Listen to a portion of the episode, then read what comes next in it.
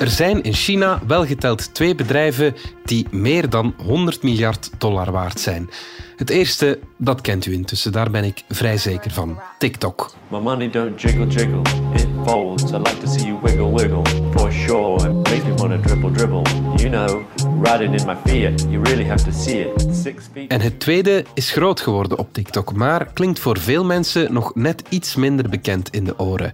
Shein. What is up everyone? Welcome back to my channel. So in today's video, as you can see by the title, we are going to be trying out some clothing from an online website called Shein. Kledingapp Shein verovert de wereld op zo'n tempo dat de H&M's en Zara's van deze wereld ervan achterover vallen. Dat zagen we onlangs nog op de Mer toen een Shein pop-up overrompeld werd. En zo van, oh my god, en dan- je, kunt, ben- je bent daar bijna uren mee bezig eigenlijk. Hè? Het is zo, omdat er zoveel, eh zoveel eh keuze is, ja. Het is misschien te mis te veel. Maar er zit ook een duister kantje aan het bedrijf. Hoe moeten we naar fast fashion ketens als Shein kijken? Het is maandag 20 juni. Ik ben Alexander Lippenveld en dit is vandaag de dagelijkse podcast van de Standaard.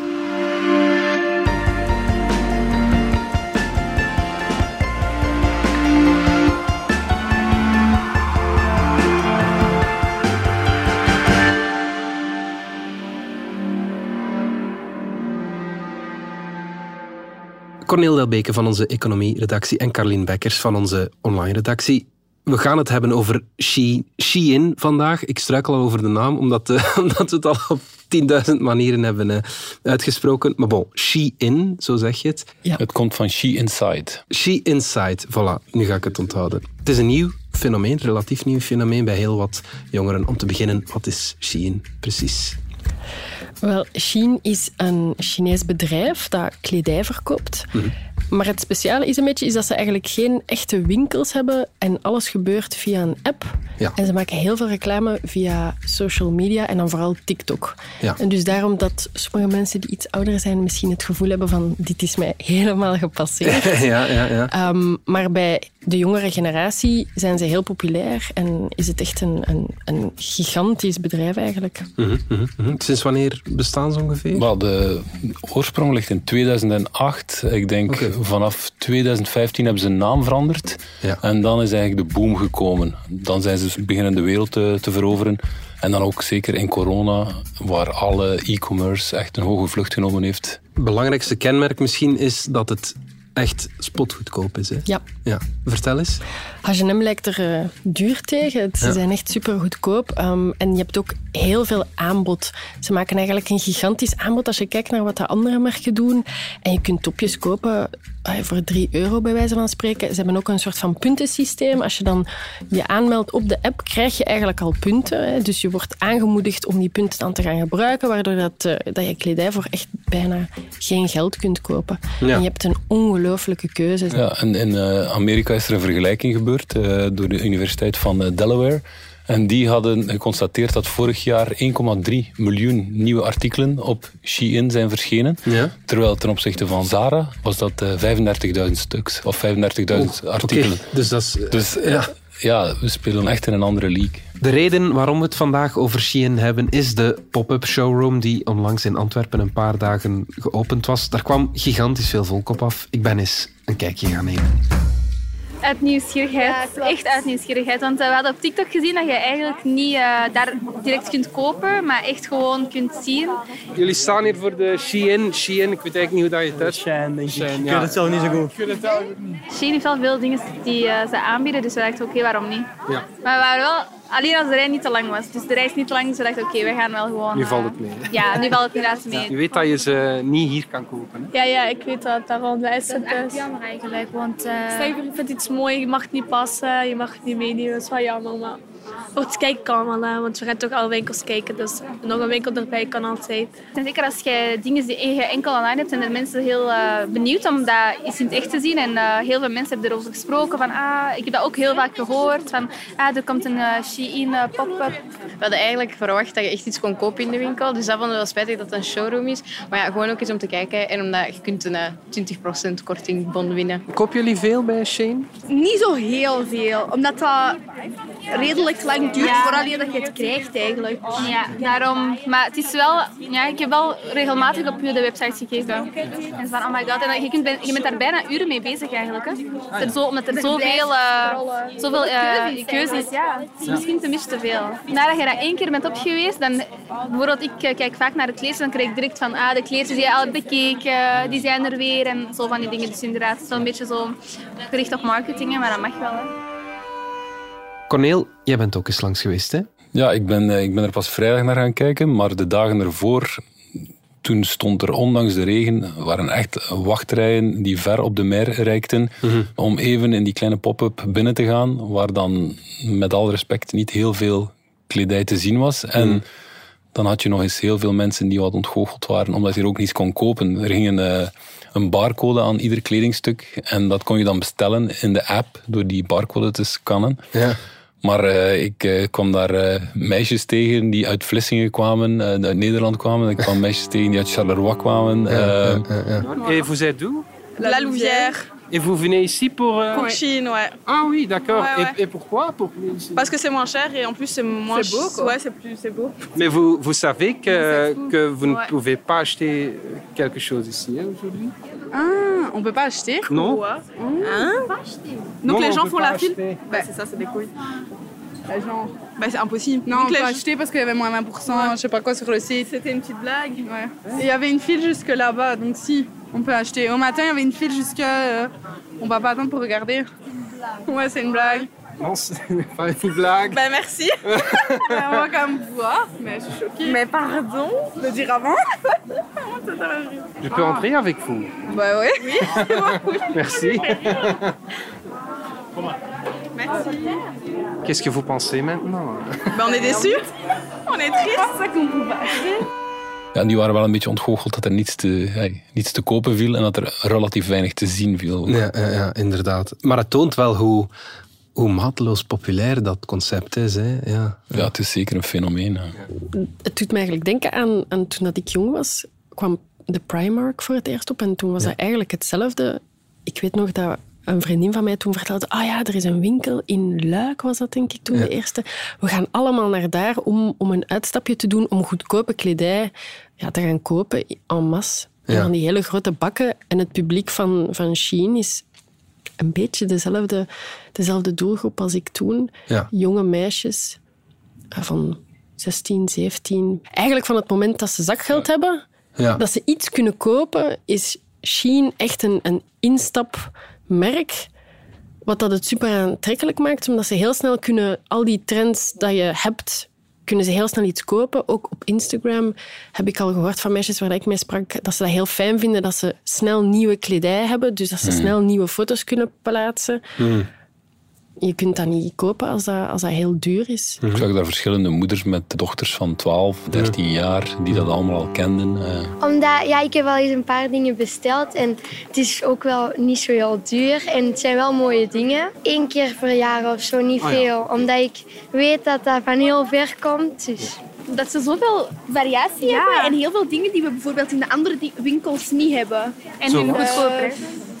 Ja, de bikini-setjes, nu dat de zomer eraan komt. eh wat nog gewone kleedjes De over het kleedjes, superveel. Er, uh, Keus. Je hebt gewoon heel veel keus. Ja, bij Zara niet. Dus één Dat is- type ja, model, een beperkt. beetje beperkt. Maar hier is dat echt, van alles. Voor ook mensen met hoofd, Kort, lang, voor mij. ja. Eh, dus eh, nee, dat is wel echt ja, de variatie. Hoesjes, ondergoed, echt alles. En dat maakt het wel leuk. En leuke concepten. Eh, meer leuke topjes vind ik, hè? Topjes, broeken. Echt kleren voor dames nu dragen. En zo andere winkels zijn voor een iets meer vrouwelijke. En hier heb je echt iets zo van die mooie topjes. Hè? Ja, je vindt dat misschien wel in andere winkels, maar dit is wel voor een heel goedkope prijs. En soms vind je wel dingen dat je denkt van, ja. Ja, er zijn inderdaad heel En mooie ook voor die prijs. hè. Ja, voor de prijs ook. Dat is mijn tante koopt daar.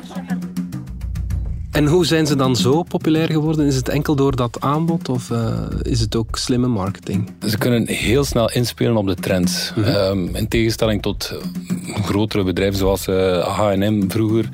Die wachten nog een beetje op de catwalk en die begonnen dan te produceren naar gelang het seizoen, naar gelang de trend. De traditionele manier om de traditionele collecties te manier, maken. Inderdaad. Ja.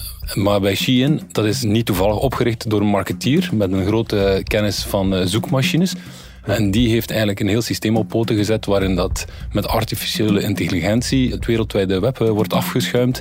En waarop dat uh, shopping sites, uh, social media worden bespeurd. Uh, daar wordt gespeurd naar de nieuwste trends, naar wat is in. Als zij zien dat er heel veel streepjes t-shirts in zijn, ja, dan gaan zij plotseling heel snel streepjes t-shirts maken. Ja. Dus zij wachten niet meer op collecties, zij wachten niet op seizoenen. Ja. Zij kunnen gewoon heel snel inspelen op alles wat leeft. En is het dan ook het algoritme dat de kleren ontwerpt? Of, of komt er wel nog iemand aan te pas? Goh, niemand weet zeker of dat er eigenlijk ontwerpers zitten bij Shein. Ah, ja. Dus dat is niet echt geweten. Maar veel ontwerpen moet je je daar niet bij voorstellen. Gewoon al omdat, omdat ze eigenlijk vrij vaak beschuldigd ook al zijn geweest van plagiaat. Omdat ze dingen overnemen van zowel grotere merken als kleinere indie-designers. Waar dat ze dingen bijna letterlijk van overnemen. En dan gaat het eigenlijk alleen nog maar over een patroon dat moet gemaakt worden. Ja, ja oké. Okay, ja. Dus weinig. Mm -hmm. En ze kunnen daarin ook heel snel schakelen. Hè. Ze pikken een trend op en dan wat ze doen, in tegenstelling tot andere bedrijven, is met heel kleine hoeveelheden.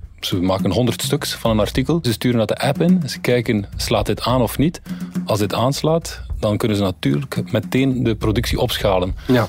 Dus ze beginnen heel kleinschalig en ze kunnen zo heel snel oppikken. Als er iets niet aanslaat, dan wordt dat ook direct weer uh, geannuleerd. En hoe gaan ze te werk bij het maken van hun collecties? Doen ze het daar ook helemaal anders dan uh, de andere grote ketens? In tegenstelling tot een, een Zara, een H&M, heel veel merken, zijn zij niet afhankelijk van wat dat ze op voorhand hebben voorspeld. Mm-hmm. Andere merken en andere bedrijven gaan heel erg kijken naar oké, okay, dit is wat dat er op de catwalks is gebeurd, dit is wat dat we zien in het straatbeeld. We maken daar ongeveer een soort van projectie van wat dat we denken dat gaat werken. En dan maken ze een schatting en dan kopen ze in grote hoeveelheden stukken aan. Mm. Mm. En ze gaan dat dan heel snel eigenlijk kopiëren. Mm. Maar dus blijft er soms gewoon ja, veel over. Ja. Waar dat Shein eigenlijk, nog voordat het echt gemaakt wordt, zodra dat daar een prototype is, wordt er eigenlijk een fotoshoot gedaan, komen die beelden op de app. En als die eerste 100 gebruikers waar dat ze daarop testen, heel veel daarvan zeggen, ah, dat interesseert mij, ik stop het in mijn wishlist. Je moet zelfs niet um, het in je wishlist stoppen, gewoon al als je even vertraagt bij het Tijdens scrollen, scrollen ja. dan weet de app al van, mm, dat is interessant of niet. Hmm. En dus eigenlijk nog voordat ze um, iets in productie echt hebben gebracht, weten ze al van, dat gaat waarschijnlijk aanslaan. Dat slaat bij dit stuk van onze demografie aan. Of dat slaat bij dit type um, klanten aan. Het algoritme is eigenlijk belangrijker dan de kledij. Hey, dat is fast fashion uh, maal drie. Want een H&M of een Zara die doen er toch een paar weken over voor zoiets in de winkels ligt. Ja. Bij hen is dat in een week van ontwerptafel naar Ja. de klant bijna. Hyper fashion of, Ja. uh, of zoiets. Ja. Ja. laat het ons zo. Fast fashion 2.0. Ja, ja, ja, inderdaad. Het is echt, eh, ik ging zeggen Instagram-cultuur, maar het is de TikTok-cultuur die, die het nog meer in de hand werkt dan, uh, dan is- al het geval is. Het is opgekomen via TikTok. Dat Ja. is echt het begin. Dat is ook waarom dat het, denk ik, heel veel, zowel hier op de redactie als bij grote bedrijven zoals H&M, dat die op een bepaald moment niet door hadden hoe groot dat die al waren, omdat die zo specifiek op TikTok bezig waren, waar dat de meisjes en influencers gigantische aankopen deden voor eigenlijk best wel grote bedragen, als je bedenkt wat je daarmee kunt kopen. Ja. En dan alles lieten zien wat dat ze hadden gekocht voor 100 euro bijvoorbeeld. En dat was echt een trend. En daardoor die app gedownload die heel gebruiksvriendelijk is. En zodra dat je die open doet, springen daar ook kadertjes open. Het is die ook heel zeggen van verslavend. Hè, ja. min 20% En als je nu dit doet, dan krijg je dan ook nog zoveel punten. En dan opeens kost dat toepje dat je wel mooi vindt, ja, een paar euro. En dan heb je zoiets van, ah ja, oké. Ja, je kan er letterlijk aan een rad draaien in die app. Het is echt een spelletje eh, geworden. Ja, ja. Dus eh, die founders die weten daar heel goed op in te spelen. Op al die nieuwe sociale media, op spelletjes. Shein is... ehm, ik denk in de Verenigde Staten vorig jaar is groter dan H&M en eh, Zara samen in de VS. Oké, ja. ja, dus ja. zij hebben een marktaandeel van een 35% bij die fast fashion. Daar. Ja, dat, ja. Dat is gigantisch. Ja. Dus dat, dat model zit fundamenteel anders. Ja. En dan zit je ook inderdaad met al die kleine producenten, die worden blijkbaar allemaal aangestuurd ook. Dus die, je krijgt geen verkoper die naar een eh, fabrikant gaat en die zegt van kijk, we hebben zoveel nodig. Mhm. Die worden automatisch door die app upgedate. Ja, ja. En die weten, oké, kijk, we hadden gisteren 100 stuks, vandaag hebben we er 10.000 nodig. En dat, dat wordt zo in gang gezet. En eh, er was in een van de weinige conversaties met de pers die eh Shein heeft, was de Amerikaanse topman onlangs in de Financial Times. En die zei ook van, ja, wij hebben tien jaar aan die aanvoeringsketen hebben wij daaraan gewerkt en, en die op punt gesteld. Hmm. Dus om dat zomaar even te kopiëren, dat is heel moeilijk. We gaan er even uit voor een heel korte boodschap. Geven we elke 25-jarige 30.000 euro? Een heel moeilijke vraag. We hebben het erover in Groot Gelijk, want het is wel een debatje waard hoor, jongens. Ik denk dat iedereen altijd zegt van, ja, geld is welkom. Ik ben voor het basiskapitaal. Omdat ik deze zomer eigenlijk zelf 25 jaar word. Het zou natuurlijk heel voordelig zijn, maar ik weet niet of dat echt wel realistisch is. Dat is de vraag die ik voor de voeten werp van debaters Shari Didier. Ik ben Shari Didier, eindredactrice bij De Standaard. En Pieter van Malen. Pieter van Malen, redacteur op de redactie Economie. Het is een voorstel van de Franstalige Groenen van Ecolo. Ecolo, qui veut donner 30 000 euros à tous les jeunes Belges de 25 ans pour leur permettre de se lancer dans la vie. Er valt misschien wel iets voor te zeggen, want ja, we zijn op een punt gekomen dat de jongeren het niet meer per definitie even goed of beter hebben dan hun ouders. Misschien wel in tegendeel. Alle prijzen stijgen en dan merk je toch wel als jongere dat het allemaal niet zo gemakkelijk is. Je dan niet kan rekenen op financiële steun ergens of je hebt zelf geen spaargeld, ja, dan start je met een achterstand. Als je dan denkt aan later, uh, ja. Maar aan de andere kant is het dan wel een goed idee om zomaar een blanco cheque uit te delen aan jongvolwassenen? Of is dat een onverantwoorde tournee generaal? Verbinden we de voorwaarden aan? En welke dan? En in waarin verschilt zo'n startkapitaal dan van een basisinkomen? We hebben het erover in Groot Gelijk. Groot, Gelijk. Zeker luisteren. Terug naar Shein en hun uh, ja, fast fashion model, zeg maar. Bij fast fashion, ja, dan denk je aan slechte werkomstandigheden. Denk maar aan die fabriek in Bangladesh, x aantal jaar geleden, die is ingestort. Zijn dit vergelijkbare situaties? Wat zeker is, is dat het heel moeilijk zicht krijgen is op de arbeidsomstandigheden bij Shein. Zij werken eigenlijk met een netwerk van allemaal kleine, een, een zesduizendtal uh, schat ik, uh, producenten, lokale producenten rond hun hoofdkwartier. En dat maakt dat het heel moeilijk is om die arbeidsomstandigheden nauwgezet te volgen. Er is vorig jaar een rapport uh, verschenen van de Zwitserse NGO Public Eye. Mm-hmm. Die hebben met Chinese onderzoekers eigenlijk ja, interviews gedaan en loonfiches gecontroleerd. En daar werd toen wel vastgesteld dat textielarbeiders bij Shein toch wel snel een 75 uur per week werken. Dat die misschien één à twee dagen per maand verlof hadden. Ja. Dus Shein zegt zelf wel dat ze hun uh, arbeiders 45% meer dan het minimum of het nationale gemiddelde in China betalen ja, van ja. loon. Ja. Maar dat is natuurlijk ook moeilijk en ja, te vergelijken en zeker te controleren. We gaan nog even terug naar Antwerpen. Ja, en je weet dat het een omstreden bedrijf is? Hoe bedoelt je? Met werkomstandigheden en zo? Ja, als met elke kledingmerk, als je erover nadenkt. Niet elke kledingmerk is in orde, dus ik denk niet dat je daar kunt op oordelen op deze. Ik heb dat gezien ook op TikTok, omdat er dan uh, door kinderen, de kleren door kinderen worden gemaakt. Maar dat is en, bij uh, H&M en zo toch ook? En Zara ook. Maar, dat is bij al de anderen, hè? Maar ja, maar ook omdat er in hun kleren staat help me. Dat wordt zo daarin genaaid. Sorry. Nee, dat wist ik niet. Het is wel zo bekend dat die zo de arbeidsregels niet echt worden gevolgd. Maar ze hebben wel mooie kleren, vind ik, en het is goedkoop. ja, ja.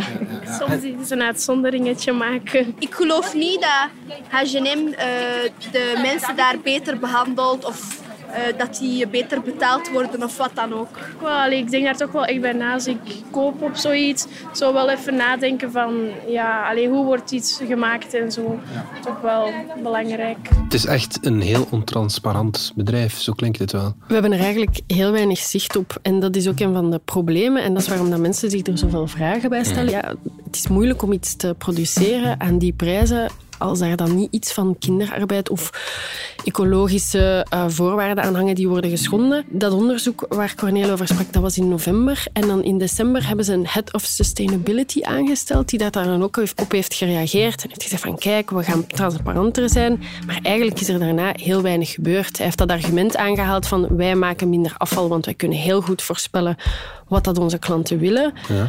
Ze hebben een soort van algemene statement gegeven hè, van um, wij betalen meer dan het uh, nationaal gemiddelde. Maar welke voorwaarden dat er dan precies zijn, wie dat al die kleine fabrieken, welke kleine fabriekjes dat het dan exact zijn, eigenlijk hebben we daar geen zicht op. Hmm, ja, ja. Maar dat is natuurlijk voor heel veel grote kledingketens. Zo.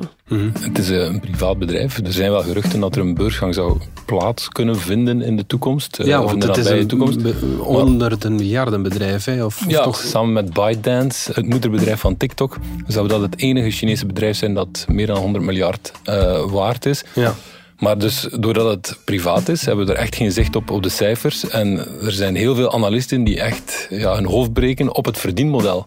Ja. Die zeggen van, ja, hoe kan het? Want je hebt eh, tijdens corona, dan hebben ze misschien een hoge vlucht genomen, maar de transportkosten, zij werken via luchttransport, ja. die zijn ook verveelvoudigd tijdens corona om de grote vraag eh, te coveren. En dus niemand weet eigenlijk van, ja, hoe, kan het dat die kleding aan zo'n goedkope tarieven wordt verkocht? Ja. Hey, hoe kan dat winstgevend? Hoe kan dat rendabel? Ja, ja, ja. Maar we hebben daar geen zicht op. Zolang dat die niet eh, publiek genoteerd zijn, zal het ook moeilijk zijn om daar inzicht op te hebben. Je hebt de arbeidsomstandigheden, je hebt natuurlijk ook de, ja, de milieukwestie. Liggen ze daarvan wakker bij Shein? Ik denk zeker niet dat ze er wakker van liggen. Maar ze willen gewoon, net zoals elk ander modebedrijf, zorgen dat ze niet zo'n slechte naam hebben, dat het voor hun negatief is. Een van de dingen waar dat ze altijd mee schermen, en wat dat ook voor een deel wel klopt, is dat ze door dat hun systeem waar dat die fabrieken op aangesloten zijn, heel snel kunnen voorspellen hoeveel stukken dat ze ongeveer zullen nodig hebben. Dat zorgt er natuurlijk voor dat er minder afval is. Mhm. We weten niet hoeveel minder dat, dat is, maar op zich is dat best wel interessant voor de industrie om te kijken hoe kunnen we op een andere manier gaan produceren, zodat er niet zo'n enorme overschotten zijn. Want er zijn in heel de mode-industrie echt gigantische overschotten en dat Ja. is een heel groot probleem. Ja. Daar zijn zij beter in. Of dat dat bewust van in het begin de bedoeling was, omdat ze zo graag met ecologie bezig zijn, ja, Dat is een andere vraag. denk ja, ik dan weer niet. Dat is gewoon interessant, ook commercieel gezien voor hun.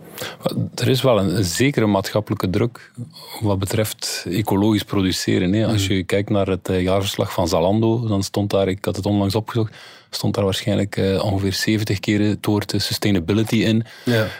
Of dat dat dan echt zich vertaalt in concrete acties, dat is nog wat moeilijk. Ze hebben wel nog niet zo heel lang geleden, vorige week, bekendgemaakt dat ze 50 miljoen dollar ehm, de volgende vijf jaar gingen investeren eh, op de Global Fashion Summit in Kopenhagen. 50 miljoen 50 dollar. miljoen dollar. Ja, ja. Dus dat is wel wat, maar dan ook weer niet zo heel veel als je bedenkt ehm, dat ze 20 miljard Ja. afgelopen jaar hebben verdiend. Dus dat is, dan is dat klein bier. Zeker als ze nu zeggen ze van we willen dat over vijf jaar spreiden.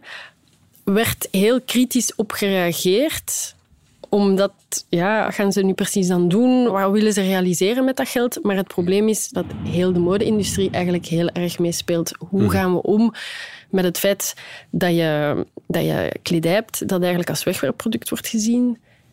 En, en dat is het probleem. Hè. Door goedkope kleding op de markt te brengen, voed je dat natuurlijk. Hè, dat, dat mensen het sneller wegwerpen. Hè. Ze investeren inderdaad hier en daar een paar miljoen. Als je het beest voedt, Ja, dan ja, krijg je het dan- ook moeilijk, moeilijk onder controle. Eh, De, de katoen... eh, pluk eh, en, en groei is, is gewoon een zeer waterintensieve business. En het is, dat heeft een bepaalde ecologische voetafdruk. Ik denk dat de textielindustrie op dit moment goed is voor 5% van de wereldwijde CO2-uitstoot. Oké, ja. En dus ja, als je massaproductie zelf al kan je vrij goed of accuraat inschatten wat de consument wil, ja, je, je blijft die wel in een snel tempo kleren verkopen en je stimuleert al ergens een wegwerpgedrag. Eén jeans kost honderden liters water Mhm. om te produceren. Dus ecologisch gezien, ehm, ze doen eigenlijk wat dat heel veel andere bedrijven doen. Een, een, ja, een front opzetten waar dat ze een bepaald bedrag gaan investeren. Maar je kunt je nog altijd vragen stellen. Ja, greenwashing is dat toch... eh, ja. Of zeker dweilen met de kraan op. Dat is zeker. dat denk ik ook, ja, ja. Wordt daar iets tegen gedaan? Bijvoorbeeld vanuit de Europese Unie? Is daar, zijn daar bepaalde acties tegen om die fast fashion wat in te hebt, gordelen? eh, de, Europese Commissie is bezig met een, eh, en, en ook de Belgische wetgever trouwens, met een eh, zorgplichtwet. Waarbij bedrijven dus eigenlijk meer verantwoordelijkheid zullen moeten dragen voor een aanvoerketen. Voor de productie in verre landen.